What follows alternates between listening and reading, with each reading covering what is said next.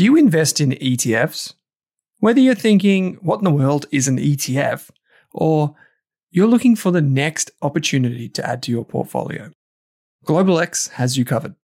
From big tech to bonds and bars of gold, GlobalX offers a wide range of exchange-traded funds. Go beyond ordinary with GlobalX E T Fs. Visit global x e t f s dot com dot a u. That's global x e t f s dot com dot a u. Are you thinking about starting your wealth-creating journey, but not sure where to put your hard-earned dollars? InvestSmart can help. InvestSmart offers a free quiz that makes it easy to find the right InvestSmart E T F portfolio to help you reach your goals. Just visit invest smart dot com dot a u and hit Get Started. Answer a few simple questions about your goals and how much you want to invest, and you'll get a tailored statement of advice with a portfolio recommendation. You can visit invest smart dot com dot a u for a no-obligations free statement of advice. This ad is brought to you by InvestSmart Advice, A F S L three three four one zero seven.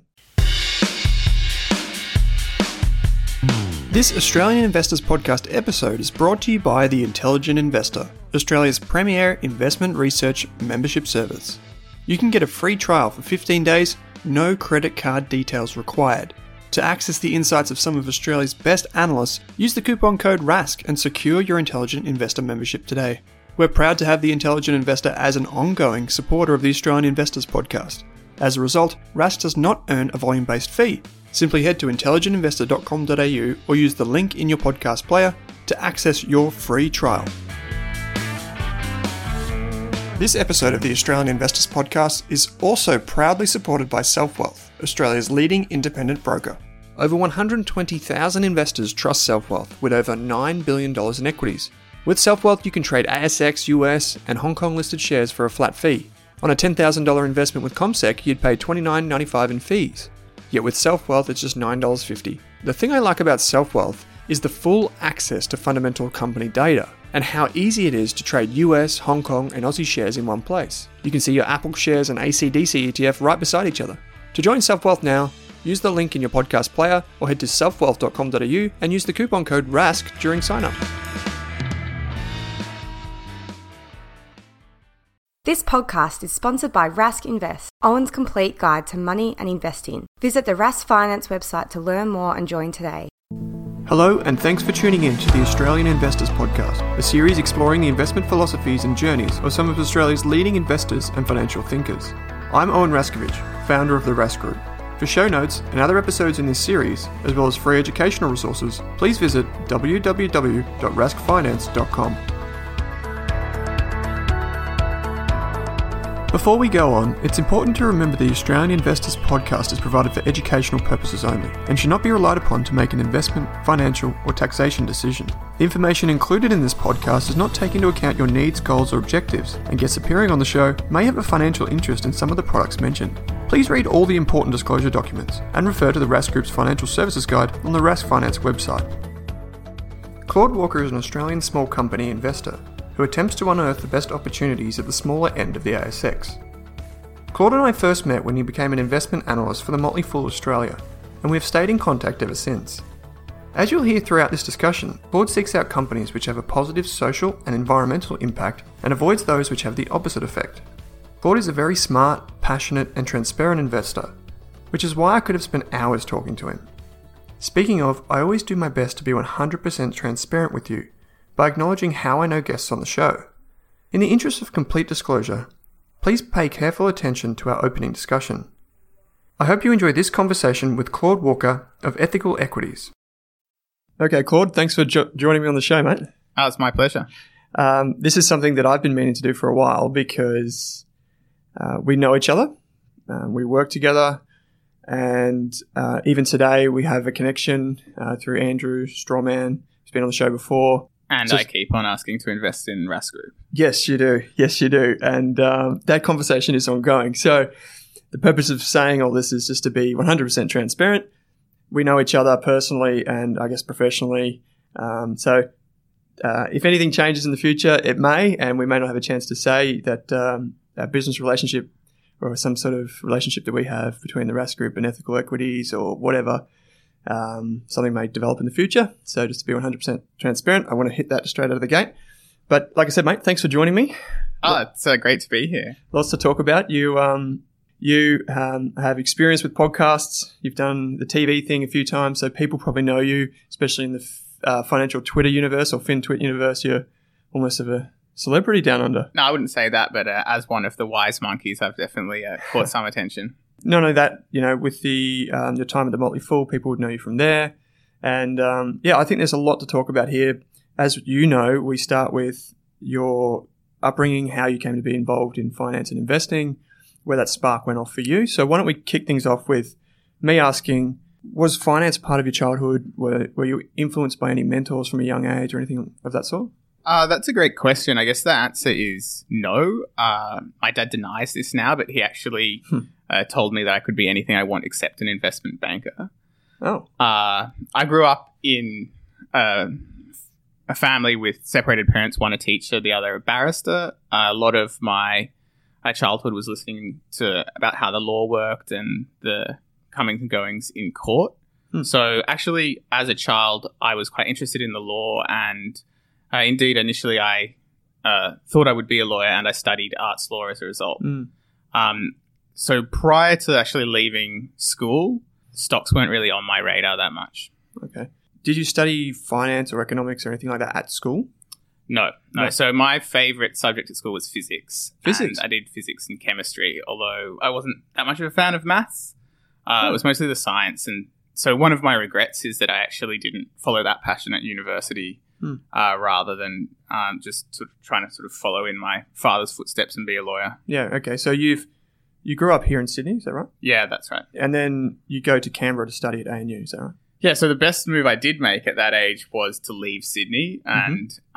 uh, I, you know, thank my lucky stars I did that. Uh, A N U was a great place to go to university and that's where I, I started to discover the things I really was interested in and... had also a lot of fun, which was one of the biggest mm. value uh, factors that I got out of university, given I didn't end up using my arts law degree very much. Mm. But you got first class honours, so you must have been pretty good at it. Yeah, so well, towards the end, I actually let my investing uh, f- uh, fall into neglect because I was so focused on getting first class honours. By that stage, I'd realised that I wasn't actually, or well, there was a good chance I wasn't going to be a lawyer. Mm. So I felt like getting that sort of little good mark was probably the main value of the degree. Okay. And yeah, because like having known you for a few years, when I, we just intro- we were just introduced to each other and we just talked about investing, and then I look at your C V or your LinkedIn profile and it says first class honours from A N U. I was thinking, Jesus, I didn't know that. So it's kind of like people in your position at that time probably would have been able to go to a pretty high profile law firm or something of that nature, right? Yeah. So one of the confusing factors for me uh, about the law was because my dad's quite a successful barrister. I kind of had the nepotism route open to me in the law. Uh, and without that, I'm sure it would have been a much harder journey. But I guess by that stage, the point was that it was clear to me I didn't really want to be a barrister because barristers have to uh, represent anyone. Mm. And it didn't fill me with joy uh, to think of going into court representing coal companies or cigarette companies, even though I understand there's a important, you know, use for that in our justice system. Mm. It's not something that I wanted to get up and do every day. Yeah, fair enough. Because you, you, the, the I suppose the majors of your your law or the streams that you chose were uh, environmental. Uh, what were the other ones? Yeah, so renewable energy law was really the the focus yeah. of my honours thesis, mm-hmm. and that was uh, me trying to bend the legal degree to something that I was passionate about. Uh, mm-hmm. Actually, my first job out of university was working for a solar company. Oh, right. So, I was, I and still am very much in favour of uh, humans building renewable energy. Okay. Cool. And we'll get to more of that environmental and ethics and all the rest of it in just a moment. But uh, we've talked previously about how you came to want to become an investor, I guess.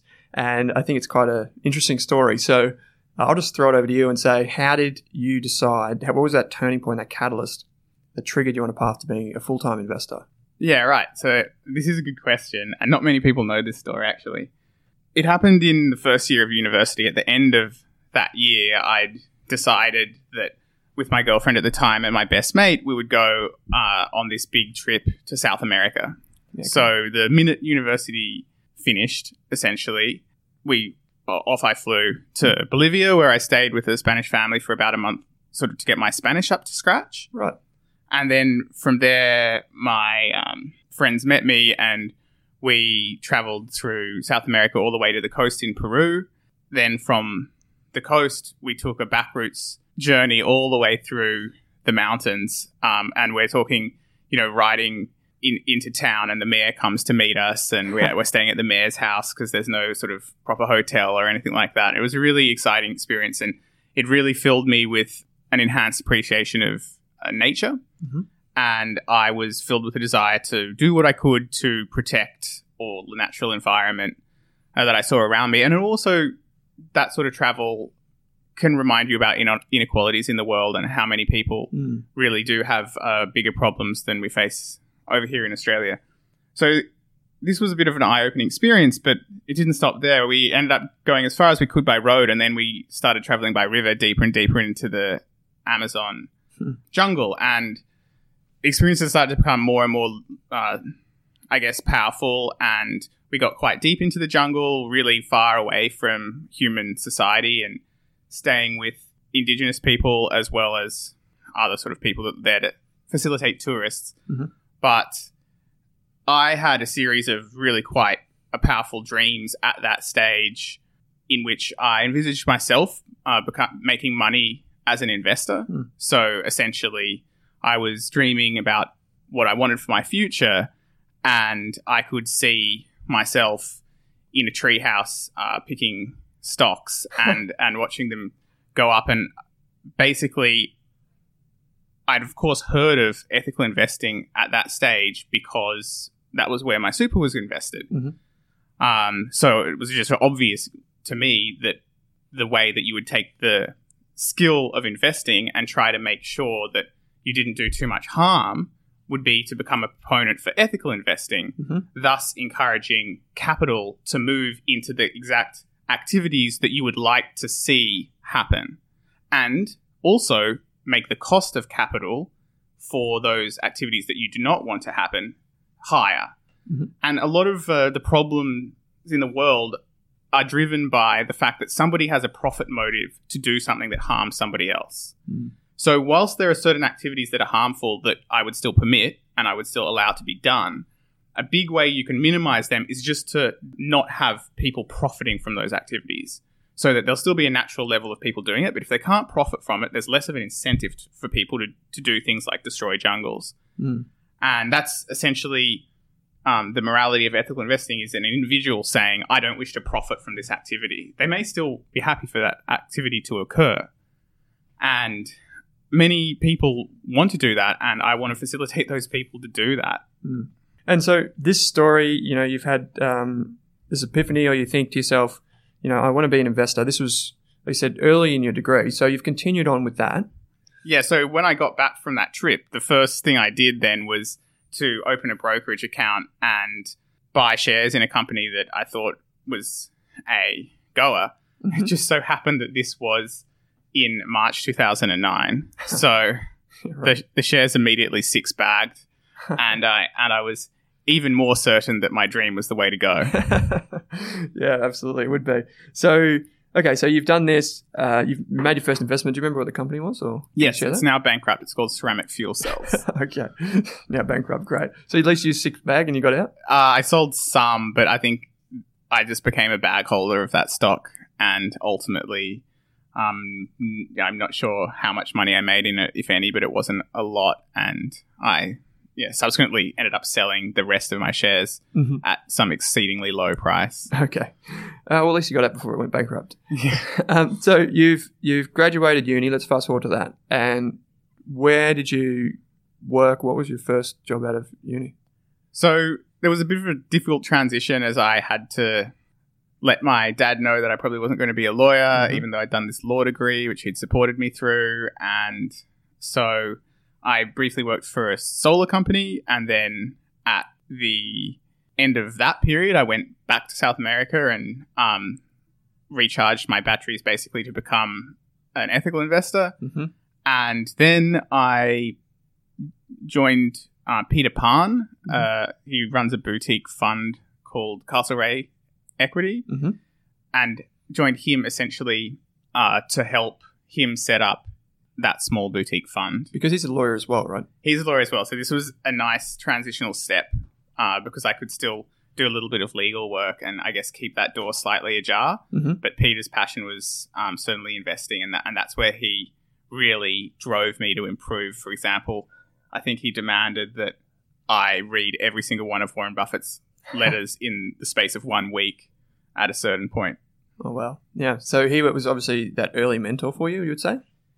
Yeah, definitely. He really drove me to get my knowledge up to scratch. And he also shared some pretty good theories uh, with me, although my investing style is really quite different from his. Okay. Uh, he there's a lot of areas we agree on. For example, that there's much greater inefficiencies at the small end of the market, mm. that, you know, Warren Buffett's teaching of a, a business with good economics and honest and competent management is a, a basic starting point for investing, and, you know, certainly looking at long-term history of companies' growth and return on equity. So I really am grateful for everything he taught me at the beginning then. Mm. So you were there for a couple of years, as far as I know. Uh, no, so I think it was about a year. I worked oh, with right, Peter. a year, okay. And then uh, what prompted you to go outwards and, and look at a company like The Motley Fool Australia? So Mike King um, yep. convinced me to apply for a job with The Motley Fool, mm-hmm. and I miss him a lot. Mm-hmm. It turned out to be a great move for me because at the time that I joined, uh, Joe was the director of research. Joe Mega? Yes. And he was really a good teacher himself in that he had the whole analyst team uh, reading books such as The Gorilla Game and getting us to summarize them and debate what lessons we can get out of that and how we can use those lessons today.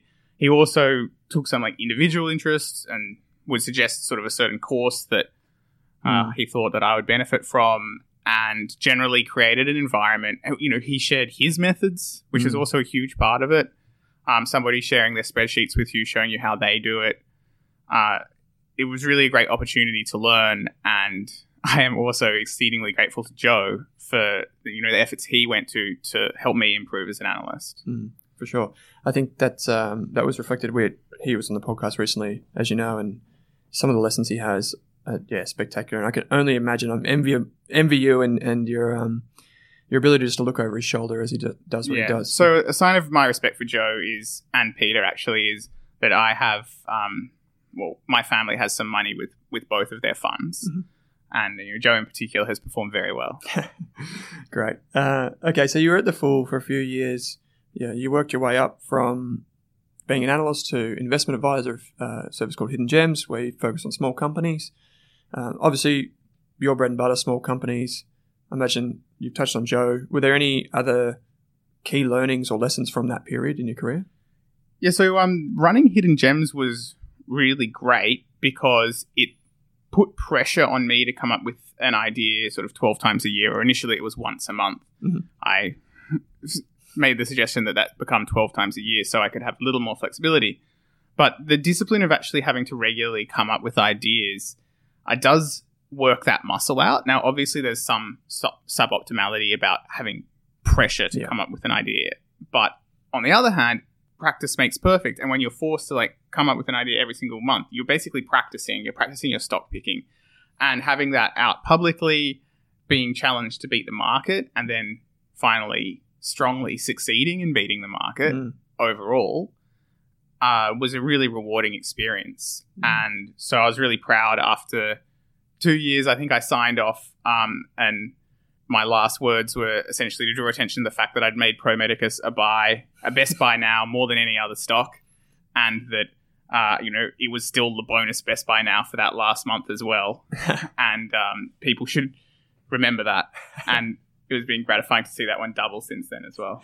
Wonderful, mate. Well done. Let's jump from that to your own project, your own company, your own website, which is uh, Ethical Equities. So you started this quite a few years ago now. It had a hiatus there for a while, but uh, I guess it's back in full swing. Yeah, so one of the things that uh, Simply Wall Street supports is for me to write on ethical equities, so we've brought that back to life. And we're sort of gradually growing that as well in a way that can, I hope, bring uh, value to readers. We've started very low-key experimenting, I guess, with uh, beta testing on how we could provide a paid service. So at the moment, we don't market it, but we've got supporters who can pay a small amount of money for, so I guess, you know, enhanced mm-hmm. um, interactions with ethical equities. And we're trying to figure out how, in a way that can scale easily, we can provide a value to people that they'd be happy to pay for. Because at the moment, um, I lose a significant amount of money on ethical equities every year. So I feel um, it's not sustainable at this point, but it's certainly a passion project that I hope can become sustainable one day. Okay. Why don't we've just beat around the bush a bit. Why won't we just be crystal clear about what it is and why it started? Yeah. So it's a website that essentially just publishes ethical investing research. Mm-hmm. Um, we have a coverage of like any number of companies that any of our writers think deserve to be on the website. Mm-hmm. Ultimately, uh, there's no sort of set ethical framework of what can and cannot be written about on ethical equities. It's really just a space where you can publish, or we publish, stock research that has an awareness of the ethics. Right. So what wouldn't be okay is to write about how there's, you know, this great investment opportunity, but but let's just say that company is kind of dodgy, like Thorn Group or something like that, and they yep. do hurt people. To just ignore that aspect of it, that's not what a website like Ethical Equities would do, because it has an awareness of that ethical standpoint. And of course, if you look at something like Freedom Group, that awareness can sometimes pay, mm. uh, as well as just being uh, something that many readers increasingly are interested in. Yeah, great. So you started this two thousand thirteen, fourteen, somewhere around there? Was that right? Um, uh, that sounds about right. two thousand thirteen, I think. Yeah. Okay. Let's dig more into the ethics. Um, obviously, it's, you're incredibly passionate about it, which is wonderful. One of the things, and you just said it, there's no set standard for ethics, and there's no, you know, you, you allow the writers some discretion on the side. One of the things that people say when you bring up ethics in investing, they always say, whose ethics? And so perhaps... Um, you can talk to, in more granular detail, how you go about um, excluding companies, how you might include companies, and I suppose from an investment process perspective, do you actively seek companies that are doing good by society, or do you just avoid companies that are doing bad? There's a lot to unpack yeah, there. It's very long-winded, sorry. So the answer to the question, whose ethics, is your ethics. You often see... people try to, I guess, attack ethical investing by saying, you know, oh, you know, whose ethics is it after all? Not saying you're attacking it, but, mm. um, you know, who's to say that Cochlear isn't a bad company because they make a profit out of helping people? Mm. Um, and I guess the answer is you. You should have a sufficiently uh, developed sense of ethics to be able to distinguish between Cochlear and, for example, a, a company that sells poker machines. Mm-hmm. If you don't have an ethical code that helps you distinguish between those two companies, you're going to struggle as an ethical investor, because mm. that's not ethical investing that's deficient. That's the person who is uh, writing. Unable to. Yeah, exactly. So it's it's up to you to like form your own ethics. And and then the second part of the question, I guess, is how do I think about it? I guess the guiding principle for me is uh, don't invest in things that I think are hurting people. Mm-hmm. The flip side of that is that I have a strong bias towards companies that are clearly creating value beyond monetary value.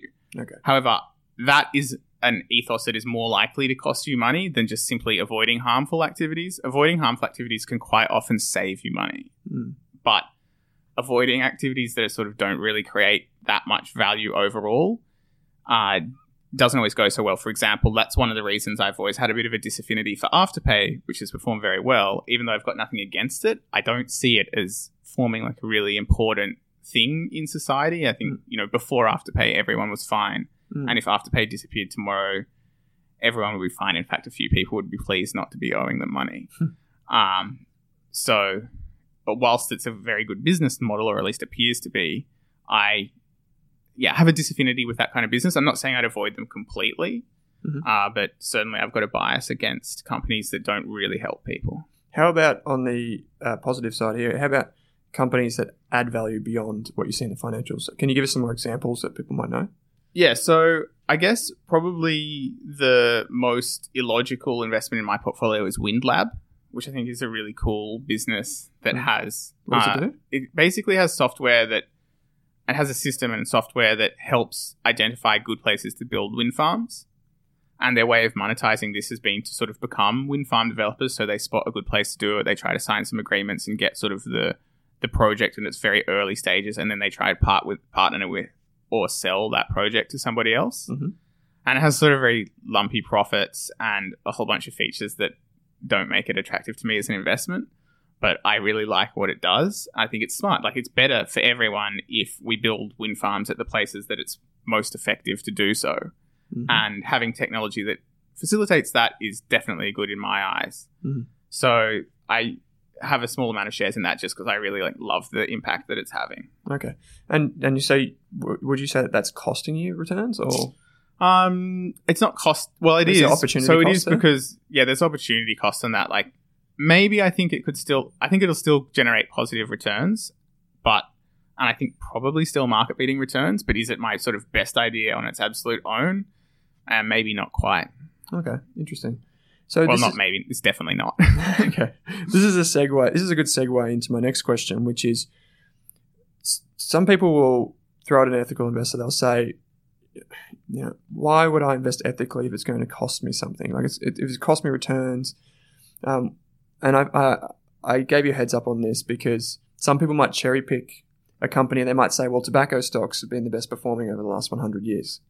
Mm. And so what would your counterpoint to that be? You know, does it cost you to yeah. be ethical? So there's a common refrain that is sort of a, a viewed by some as a powerful insight, which is that so, certain sin stocks do very well. So tobacco companies are a classic exa- example. Mm. If you had bought um, a tobacco company stock and just reinvested your dividends for many years, you would have got really great returns. The insight here is that, first of all, they've cher- like that is cherry picking an example of, I guess, what many people view as an unethical business that has done very well. There are plenty of unethical businesses that have done badly, and if you cherry pick an ethical business, you can get even better returns. So if you bought Amazon at the at three dollars, mm. or Microsoft at the right price, or even Apple at a certain point in time, you're going to get absolutely fantastic returns. Yep. So it's possible to get life-changing, amazing returns without investing in tobacco stocks.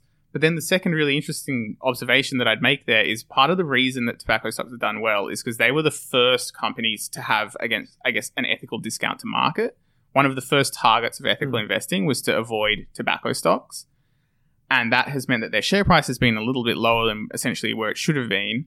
And as, if you reinvest the dividends, at a, it sort of compounds that discount over many years. Mm. So it's in part thanks to ethical investing that those stocks have done well. Hmm. Now, what ethical investing has has achieved regarding tobacco stocks is it has caused huge parts of society to divest, which meant that fewer and fewer people had an interest in growing tobacco profits, which has allowed many developed countries to then legislate against tobacco companies in a way that reduces the profits they get from developed countries and also increases the tax revenue that is then used, one would hope, to subsidize healthcare system to treat the damage that they're done, that is done. Hmm.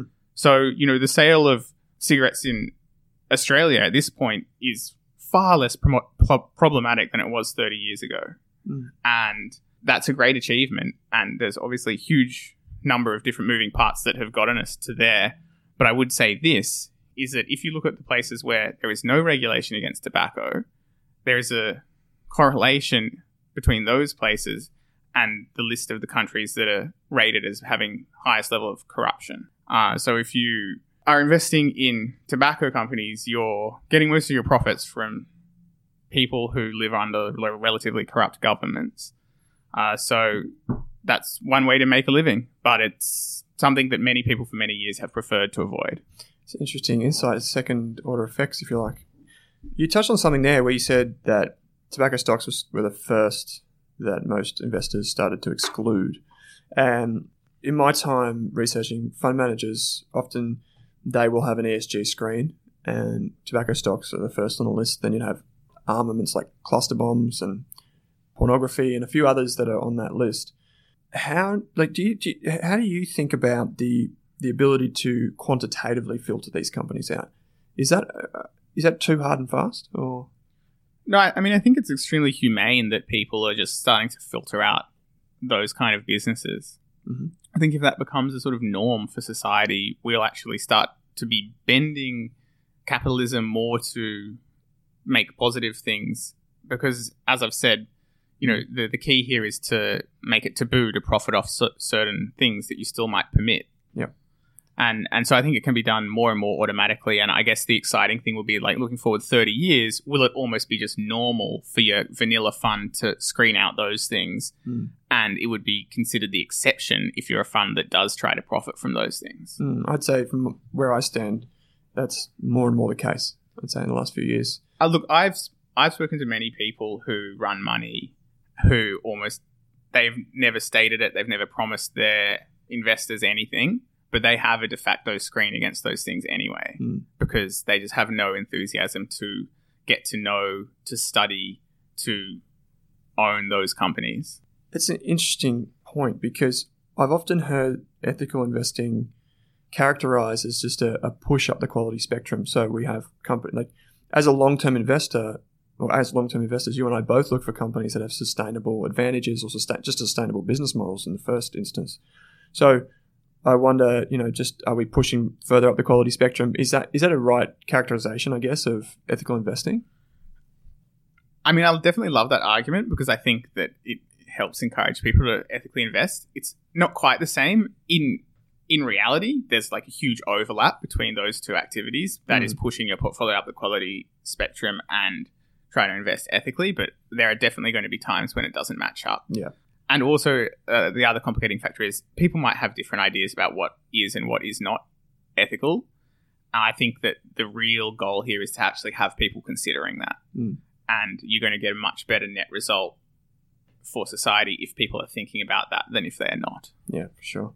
Okay, so circling back to the, I suppose, the quantitative approach, we've seen a few, um, I believe there's more than one E T F now in Australia, or at least there's more than one listed fund here in Australia that has an ethical tilt or an ethical bias.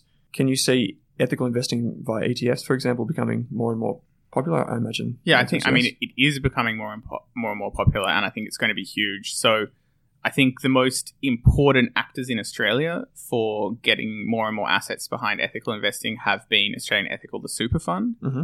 and also now BetaShares, who have created two ethical E T Fs, Um, A S X Ethy and A S X Fair, which essentially are quite good, thorough ethical screens on Australian stocks and uh, global stocks, respectively. And what that does is, at low cost, gives someone the ability to invest in essentially an, a very broad ethical index that is sufficiently mm. large to still get the effect of removing single company risk, but sufficiently small to have, like, truly avoided a lot of companies that many different people might object to. Mm. It's interesting you, you bring up those names. Is there, when you were forming these views about ethical investing, were there any other fund managers, or are there any other fund managers or companies that you look to and, and think they have some quality resources that others might benefit from? I guess the ones I've mentioned, I think, solve most of the problems for most people. Uh, it's important that more and more actors come in, because it should create competition and keep fees low. Mm-hmm. Um, for example, Australian Ethical has been incentivized to continue to lower its fees over the years, in part because there are more and more competitors. One thing that I would be very wary of is, I guess, you sort of Johnny-come-lately mm. people that are just trying to, like, launch a fund to cash in on the theme of ethical investing. Some organizations have ethical investing provo- proponents within them, are very serious about doing the right thing. That is the desire. And then the ability to make money off that is what makes it sustainable. Other people come to it like, we want to make money, we need an idea. All right, mm. you know, we've done dividend stocks, why don't we do ethical stocks? And then they come at it from that angle. And I think that that is then characterized by very poorly articulated values and screens. And essentially it's trying to put a round peg through a sort of square hole, in that whoever the manager is has also no affinity for ethical investing. They'd quite happily be buying tobacco stocks, but, you know, they they can't in this strategy because, mm. you know, it's an ethical strategy. So I don't think it is optimal to invest in sort of the ethical option for a company that is not a proponent of ethical investing. Okay. I wonder, though, it's probably easier for you and I, but I wonder how we could distinguish between the, the genuine ethical managers and then those that are the Johnny-come-latelys. Well, yeah, we'll definitely continue to cover that top topic on ethical equities. So ethical equities will always have information about where the good ethical investments are available. But on top of that, it's like really quite simple. A company that is serious about ethical investing will have very prominent, detailed discussion about what they do and they do not invest in. Mm-hmm. A company that is not serious will have, you know, the ethical fund hidden away in some corner that they like, you know, roll out when they haven't been able to sell the other ones. Okay. Yeah. Good point. Okay. So let's talk more about your investment process. Cool. Yeah. Exciting. Why small caps, mate? Well, um, as I mentioned before, I basically think small caps are where you get greater pricing inefficiencies, and because they're smaller companies, they often have more room to grow mm-hmm. uh, than than a larger company would. Why do you think there are pricing inefficiencies in the small cap end of the market? Well, our financial system is characterized by relatively few people who control extremely large amounts of money. Mm-hmm. But when you have an organization that has, you know, billions under management, looking at a company with a market cap of forty million, of which they may, if they are lucky, be able to buy two million within a couple of months, uh, is not a good use of time for them, because it's not going to solve their problem of how to best allocate capital in any meaningful way, because it's just too small for them. So essentially, that removes this huge amount of money, and in a market, it's not kept efficient by the number of individuals that think a certain thing. It, the votes uh, with how much money you have. So mm. you move some very powerful voters, and therefore uh, basically you have a, you don't have the required amount of money going in and out of a stock to keep it anywhere near efficient. Okay. Um, when people think about small caps, obviously risk gets brought up. I've noticed from your investing over time that you tend to focus on healthcare and technology industries. The intersection of those are pretty exciting, it looks mm. like. How do you go about filtering the companies that you're not interested in, you know, the junk, yeah. small cap, promotional managers, et cetera? So within the small caps on the A S X, I'm very much, uh, you know, this is a Peter Pan hungover, like look at them A to Z kind of thing. Okay. The only major filter I do is to filter out um, fossil fuels. And I also, as a result of that, haven't developed any sort of expertise around um, other resources that I might be interested in. So I generally won't look at them either, because I consider it outside my circle of competence. Okay. But everything else I will look at. Okay, interesting. And ha- I uh, I gave you a heads up on this one too, but how do you think about risk? I'm guessing it's not volatility. Yeah, no, so definitely not volatility. There are a number of great quotes that I've been incorporating into my latest template about how uh, volatility is not risk. Risk is uh, the permanent loss of capital. This is sort of clearly comes from the best authorities we have in investing. Warren Buffett has said that. Li Lu, who's like the only fund manager that Charlie Munger has invested with externally, has also said that hmm. the way that people should be thinking about risk, if as investors, is about permanent co- loss of capital. So it's extremely confusing to me why people are taught something different at university. Since I did a law degree, I was never taught that. So I certainly think about it as permanent loss of capital. However, it's worth noting that with small companies, your actual loss, not only is there high volatility, but also your permanent loss of capital risk is usually greater, because essentially they may have different, the small company may be exposed to, I guess, a fewer number of factors. And that can mean that its business can change relatively significantly in a relatively quick period of time. Mm-hmm. So would you say that um, your batting average is quite low, but you're in terms of your, your slogging average, it's, you know, you're, you're looking for multi-baggers? Or yeah, so I don't think my it's been a while since I checked that. Certainly as advisor, when I was coming up with one idea a month, my batting average wasn't low. Uh, in my portfolio, it would be a bit lower because I buy more high-risk positions, mm-hmm.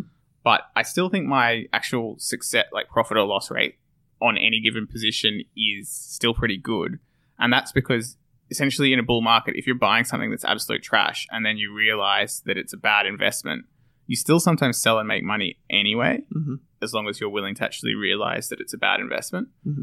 But absolutely what has driven my returns, uh, which I meant to look up on what they were, but essentially well over thirty percent a year, is because I've had a lot of money in Pro Medicus and and a few other sort of successful stocks like Audinate and Nearmap. Yeah. So if you just manage to be reasonably concentrated in a big winner, then that just makes a huge difference. Yeah, right. So let's talk about position sizing then, because I know you've talked about this before, um, Three Wise Monkeys podcast. You're quite comfortable holding companies for a long time if you've still got conviction, and also the position sizes can get pretty extreme, right? How do you think about risk from a portfolio level? I don't really. Okay. It's a simple answer. I realize that some people really do manage their portfolio, and there's a lot of great theories you can mm. do with that. But the only thing that I worry about is whether I have match up between my position size and my conviction. Okay. So I should have large positions in those companies that I have a lot of conviction, mm-hmm. and the ones that I'm still more tentative about and trying to get to know.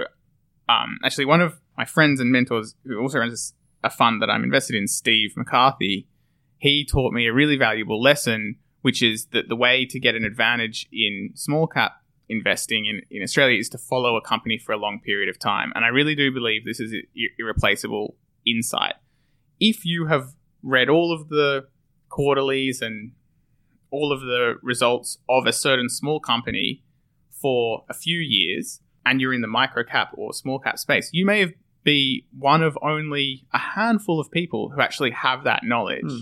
So then when that company puts out a bit of information, you are able to synthesize it and understand it quick, quicker than almost everyone. And the people that could potentially do it as quickly as you, there may only be a handful of them. They might not be at the c- computer when that information comes out, or they might already have built a position they want or whatever. Mm. So you can be the guy that is literally just buying some small cap stock. A good example is uh, of this for me recently was Aeris, um, A S X A E R, which is this tiny microcap, which I've followed for, for years because it was essentially the smallest software company that seemed reasonable on the A S X. Mm-hmm.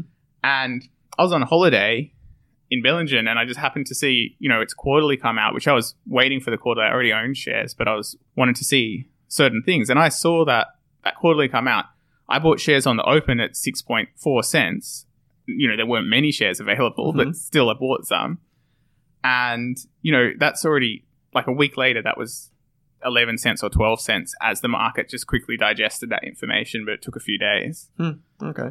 So I'm curious to know then, uh, if you don't think necessarily, like, other than conviction lining up with position sizing, I'm interested to know how you think about selling and whether intrinsic value and, you know, your valuations play a big role in that. Yeah, so they do play a massive role in it. That'd probably be the second factor besides long-term conviction that I consider. Mm-hmm. Although I have to say that I feel like selling a company that I think is good quality but overvalued has probably not been, at this stage, much of an advantage for me. Mm-hmm. There are some times when I've played it pretty perfectly and I've sold the stock when it was overvalued and it hasn't done too well after that.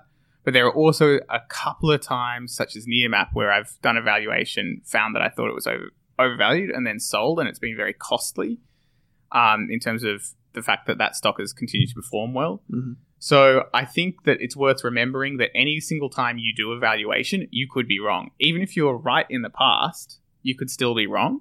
So you should be pretty careful about acting all of a sudden on a valuation you've done in case you're wrong. Okay, that, that makes sense. I think, you know, one of the things that I think we've got a bit of overlap in terms of our philosophy and focusing on high quality companies, companies that don't necessarily do wrong by the world. So would you describe yourself there then as more of like a, a growth investor, or? When it comes down to it, I think that it's just all value investing. Yep. So if, if someone was like, Claude, you have to choose a camp, value or growth, I'd say growth. But really, I just think it's all value investing. Mm. I think Joe made a good point when he was on the show. He said uh, that companies can grow into valuations as well. And that's something people underestimate. Yeah, exactly. Look, and honestly, uh, Joe has been one of the influencers there. I think I was probably a little bit more value focused initially uh, because I guess everybody likes the comfort of a clear number. Mm. Uh, but ultimately, I've been willing to train myself to live in a bit of uncertainty mm. and be comfortable with uncertainty around valuation in order to try to maximize my returns, which I think the biggest the biggest key is just uh, holding on to those stocks that have the ability to compound mm. um, within the business so they can keep growing without needing any more capital for a very long period of time. Mm. You spend a lot of time thinking, researching, reading about companies. I'm interested to know how you do all that with, like, how do you allocate your time? Because you're a full-time employee, you've you've got your own website and project, got a young family. Mm. How do you, where do you find time to fit all this in? Uh, nighttime, essentially. I'm right. a I have always been a night owl. Okay. And so... Are you it, one of those people that survive on like four hours of sleep or something like that? Uh, no, I need at least sort of six hours of sleep. Okay. But I think that, you know, I have sort of some quite productive hours at night when everyone's asleep. And uh, sometimes, you know, on a Saturday night, I'll be, you know, listening mm. to music, dancing around, doing something investing related in my own living room. So I have a lot of fun uh, doing that kind of work. Okay. So that's what keeps me going on there. Yeah, right. Because there's, I'd say the majority of people that listen to this podcast are people that are D I Y investors. They may have a full-time full-time gig and they, they invest, um, you know, they're five to nine, if you like. You tr- travel to Melbourne for A G Ms. You, you speak with management. Uh, would you say what you do is a viable strategy for most people that are D I Y investors at small cap end? You know, committing time, is it really yeah, worthwhile so, or should they just index? Uh, so the real, so first of all, I definitely think it's worthwhile. You can do it with way less time than I put into it. And then second of all, the secret sauce is sharing and building networks. Mm-hmm. And so I, sh- there's way too many people to uh, mention, but I have a great group of friends who are in very regular email contact with me discussing various stocks, mm. sharing research. They know who we, they are and they know I appreciate them. And basically, one of the huge factors that I love about ethical equities is by having that out there, it has served as a way of like attracting natural allies. So I want ethical investors to do well and people have found value in that work. And then I get a constant stream of incoming goodwill mm. from people who bring me genuine value. And so I probably should have mentioned this before. It's not a matter of me grinding out hours and hours of work. It's a matter of the people that help me being high quality analysts themselves, some of them professional, some of them just with a passion for it. And of course, I've got the gentleman and Matt Brazier helping me with ethical equities. So I've got a great brains trust that is mm. constantly helping getting all this stuff done. And so what I'd say for the retail investor at home who doesn't have heaps of time for it is find a couple of stocks that you think are good and get to know even just three really well and then share that knowledge with other people. And if one of those stocks, if you end up influencing other people in a way that's helpful to them, oftentimes you will get that back in spades. Mm. Yeah, and that's a point you've pressed on me is that uh, that goodwill carries on and often for years, right? Okay. As we come to the end of the conversation, I just want to put it out there. How can people get in contact with you or find out more about ethical equities? Cool. So, yeah, if you just Google ethical equities, you'll find the website where we put our, our favorite research about A S X stocks. And you can find all my contact details there as well. You're on Twitter as well, right? Yep. So, I have a Twitter account, which is more just short missives. Okay. That's good. It's good value. I can just... Uh, clock on every day and to see what you're up to and uh, get my finger on the pulse of the market, at least the small cap end. Yeah, thanks, mate. Um, okay, so one of the books that you mentioned on your site is The Little Book That Beats the Market. I'm always interested to know if there's any b- books that have, or resources just more broadly, that have influenced you or continue to influence you. Yeah, I'm really happy to take that question. And I've got something that's a little bit outside of the box. Uh, there's a lot of great books that many of your guests have mentioned, and I agree with all of those suggestions.